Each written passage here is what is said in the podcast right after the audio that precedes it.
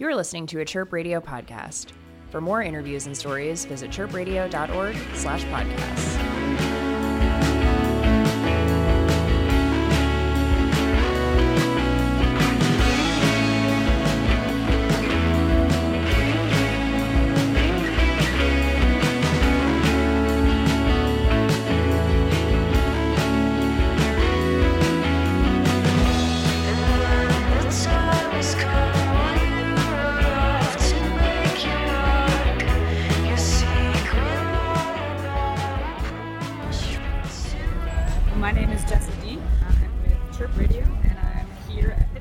Festival with Jackie Hello.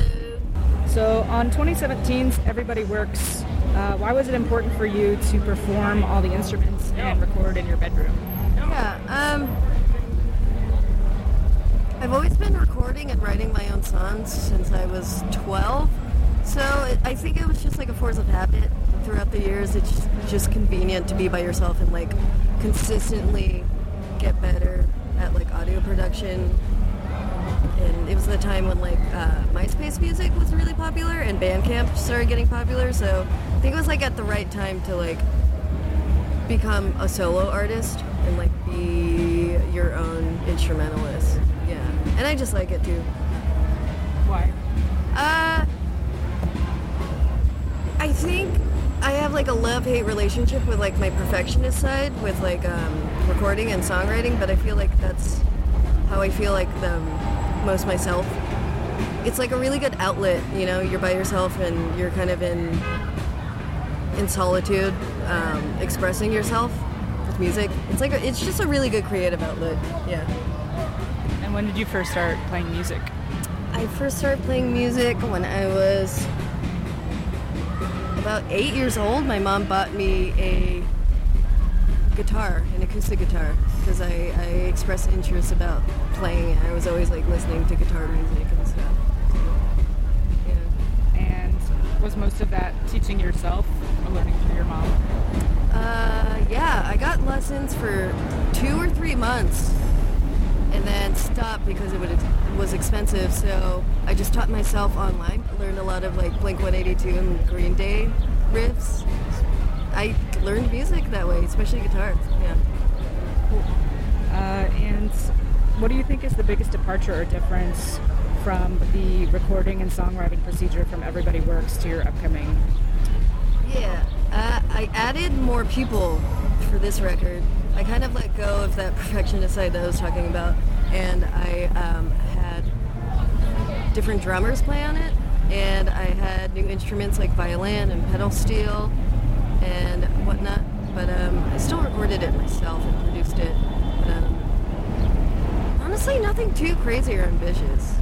Just stuck to kind of like what I like.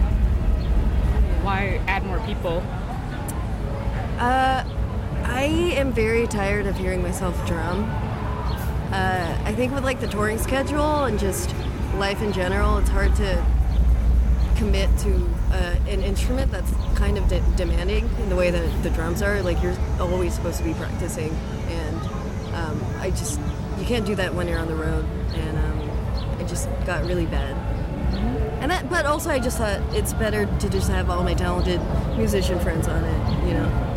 Yeah. And Anak Ko, which is the name of your upcoming album, is Tagalog for My Child.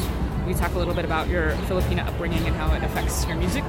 Yeah, um, my parents are immigrants from the Philippines. My dad came over when he was younger, but my mom came over when she got married to my dad. So uh, there's always been this kind of like cultural um, sort of like boundary that I've had with my parents. You know, being like raised as an American Filipino child. Um, but they were like very supportive, surprisingly, about music because uh, most Asian cultures, your parents want you to not be a musician. They want you to do lucrative stuff like be a doctor. But yeah, they they have been super supportive up to this point now. Yeah. Why pick a Tagalog sentence or statement for the album title? Um, had a pretty hard time last minute trying to find a title for the record. I like turned my mixes in, and they were like, "Do you have a title yet?" And they kept asking like my mom, and um, I was like, "Ah, should I just make it like a lyric from a song or something like that?" But I ended up like looking at some text with my mom. She always like texts me, "Hi, Anako," like. Anako, I love you.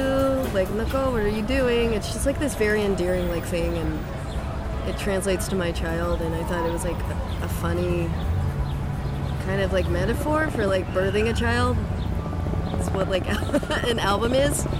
In a really, you know, not literal sense, but you're like putting something out into the world, watching it grow or whatever. Yeah. I would say that's pretty literal. Yeah. I mean, it's just not a human.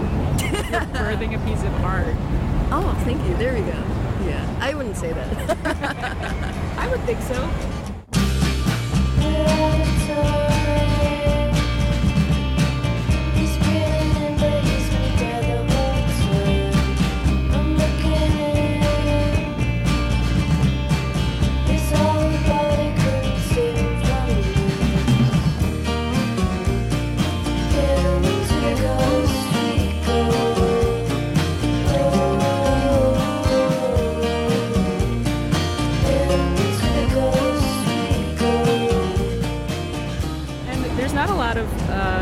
Asian American female representation in media, and there certainly wasn't when you were growing up. yes. Um, and you've been touring and associated with Mitski and Japanese Breakfast, two Asian American female artists.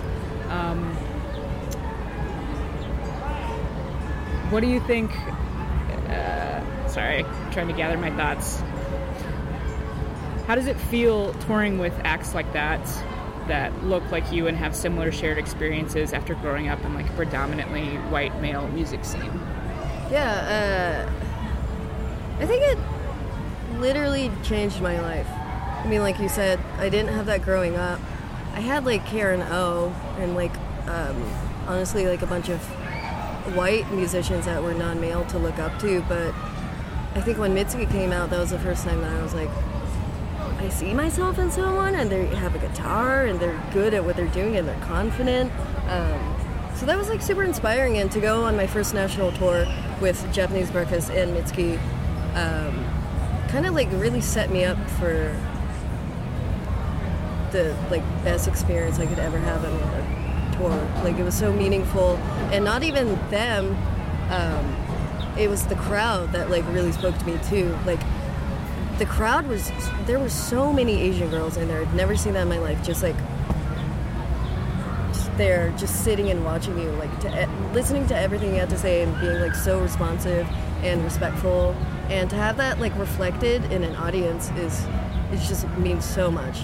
Um, and it's just it's just time for white males to just step back for a second. Just like let let other people come out because we we've always been there, but um, just never had the opportunities or coverage as like white males have. So Right.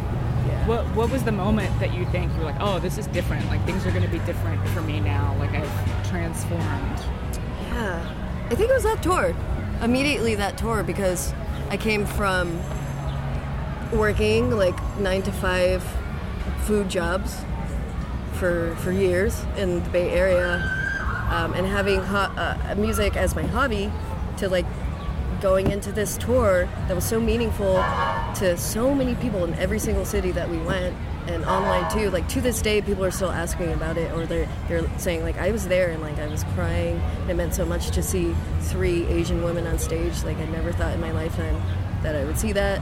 Um, yeah it just has like these lasting effects for sure What did you expect it was going to look like before embarking on it?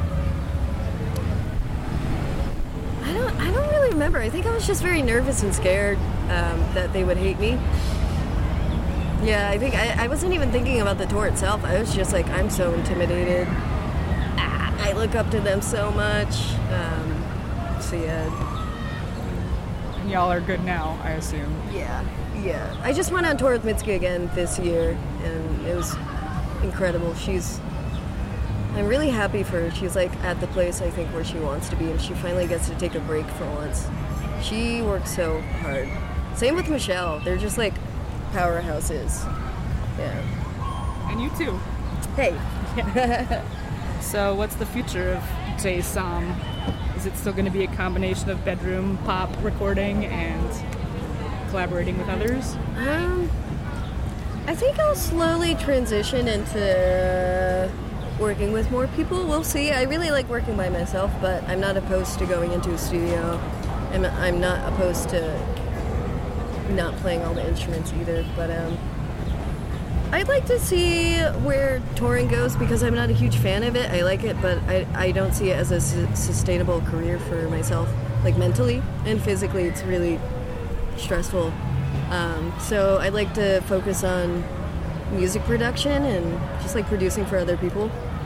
I want my own studio. That's expensive. One day. One day. Thank you so much, Melina, for sitting down with me today. I hope you have a good rest of your Pitchfork.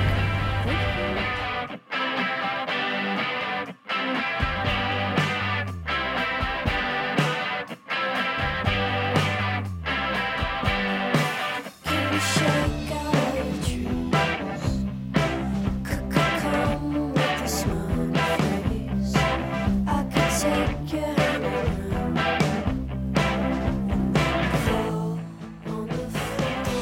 this and other interviews at chirpradio.org slash podcasts. Chirp Radio. Hear what's next.